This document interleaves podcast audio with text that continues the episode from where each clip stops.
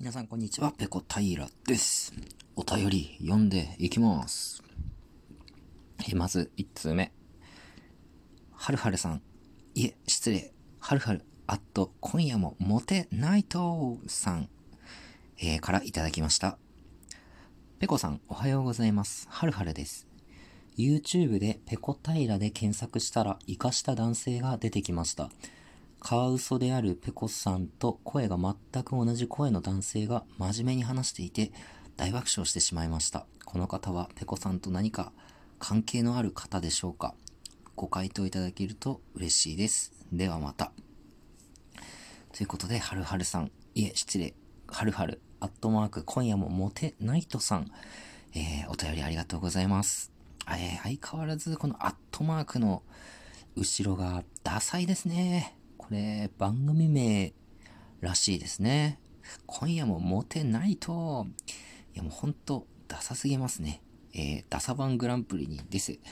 ぜひ出ていただきたいぐらいのね、そんなダサさを漂わせていますね。あの、まあ、僕がつけた番組名なんですけどね。で、お便りの内容なんですけど、このペコちゃんが YouTube にいるんじゃないかってことで、えー、っと、ご質問なんですが、えー、事務所的にはノーコメントですね。はい。まあ人間ね、少しくらいちょっと秘密があった方がいいのでね、えー、このペコタイラ事務所としてはですね、この質問に関してはノーコメントという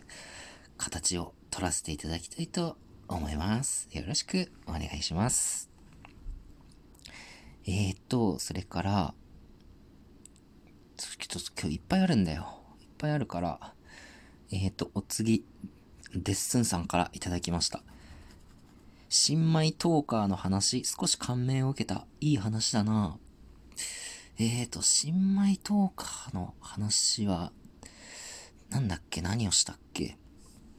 新米トーカーの心得を教えてくださいみたいなお便りに対して、こう、アンサーをしたんですけれども、まあ、多分いつも言ってるんですけど、そんなに考えすぎないでやればいいんじゃないみたいな話をしたじゃなかったっけかな。あのー、まあ、ラジオトークやるにあたって初心者はどんなことに気をつけなければいけないですかっていうのに対して自分はあんまり特に気をつけていることはないですと、あんま考えてることはないですっていう話をして、で、その流れから、あの、考え、あんまり考えすぎないで、最初のうちはいろいろ自分が興味あることとか、やってみたいことをやればいいんじゃないですかっていう話をしたような記憶がありますけど、ちょっと定かではないです。はい。えー、っと、多分確か、そのラジオトークは、あの、ノーリスクでいろんなことにチャレンジできる場だと思うので、別に自分がやりたいような話をして、まあ、たとえそれが、こう、受けなかったというか、再生数伸びなかったとか、そういうことがあっても、それが原因で別に自分が会社をクビになるわけでもないですし、家族がね、闇の組織に誘拐されるっていうわけでもないので、別に失敗したところで何も失うものはないので、何でもやってみたいこと、興味があることは、どんどんやってみたらいいんじゃないですかっていう話ですね。で多分その先に、こう、どうやったら、より多くの人に聞いてもらえるか、とかっていうことを考えてくるステージになってくるとは思うんですけれども、まあ、僕もそうですけど、ラジオトークまだまだ始めたばかりの人たちにとっては、その部分はもう少し先でもいいんじゃないかなっていうふうに思っています。皆さん、話したいことを聞いてもらいたいことがあって、多分ラジオトークを始めていらっしゃると思うので、まずは最初はその感情の赴くままに、いろいろ話したいことを、こう、思いっきりね、あの、ぶちまけるっていう、そこにエネルギーを注ぐのがいいんじゃないかなって思いますね。で、多分その、どうやったらフォロワーが増えるかとか、うん、その機材の話とかっていうのは、その後でも、まあ、いいと思うので、最初は気持ちの赴くままにいろいろ話してみて、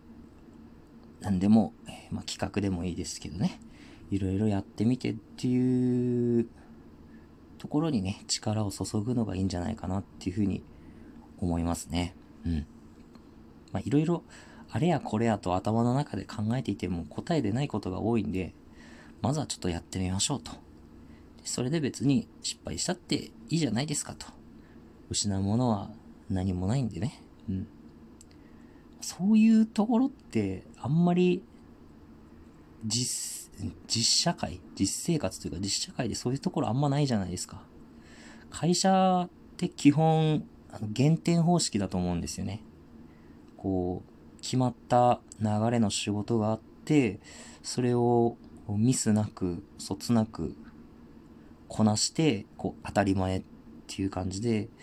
もう何かこうミスをしてしまうと、そこからこう、減点方式で評価がされていってしまうっていう、普通の仕事とかはそうだと思うんですけれども、ラジオトークは別に、そういうことではなく、むしろ加点方式というか、ゼロの状態からどんどんどんどん積み上げていける場だと思ってるんで、失敗って多分ないと思うんですよね。なので、あの、考えるよりもね、まず私自分がやりたいと思って、このアプリ使い始めたと思うので、最初は気持ちの赴くままにね、いろいろ話をね、収録してみたり、ライブ配信やってみたり、っていうことが、えー、大事なんじゃないかなっていうふうに思いますね。はい。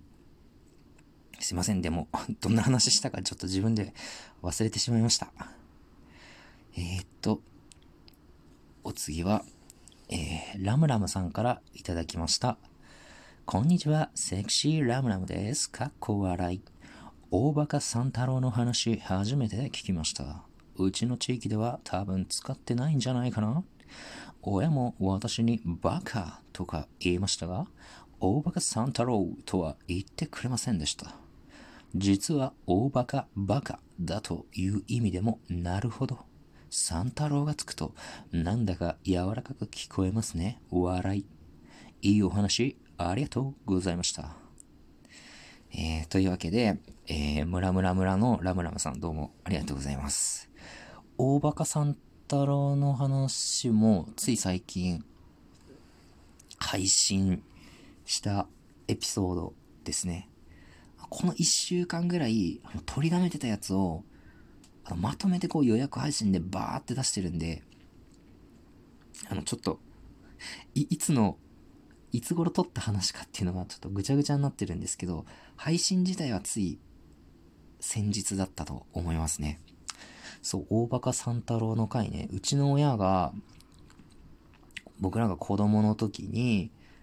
お前、お前は本当にバカだねっていう時に、このただのバカじゃなくて、大バカ三太郎っていう言葉をよく使ってたんですよ。お前は本当に大バカ三太郎だわってね。で、この大バカ三太郎って一体誰っていうところに疑問を持ってあの調べましたっていうのが、その先日配信したエピソードだったんですけど、まあ、結論としてはこの三太郎っていうのは、の愚鈍な人愚かで鈍いと書いて、愚鈍な人を、こう、あざけっていう、えー、言葉？その愚鈍なものを擬人化して、この罵るときに使う言葉らしいんですよ。三太郎ってね。だから、大バカ三太郎っていうのは、大バカバカっていう意味らしいですよっていう、そんな話をしましたね。そうか。ラムラムさんの地元では大バカ三太郎は使ってなかったってことですね。地域差とかやっぱりあるのかなまあ僕地元東北なんですけど、うーん、うちの周りでは多分使っている人多かったと思うんですけれども、まあ県が変わったりとかすると、やっぱちょっと違ってくるんですかね。大バカ三太郎。うん。大バカ太郎と大バカ二郎は、どこへ行ってしまったんですかね。うん。それもちょっと気になるところです。はい、どうも。えー、ムラムラ村在住のラムラムさん、お便りありがとうございました。それから、それから、はい、それから、はい。毛虫からプインプインという、えー、おならとともにですね、うまい棒ですね、うまいスティック、うまいバーが、えー、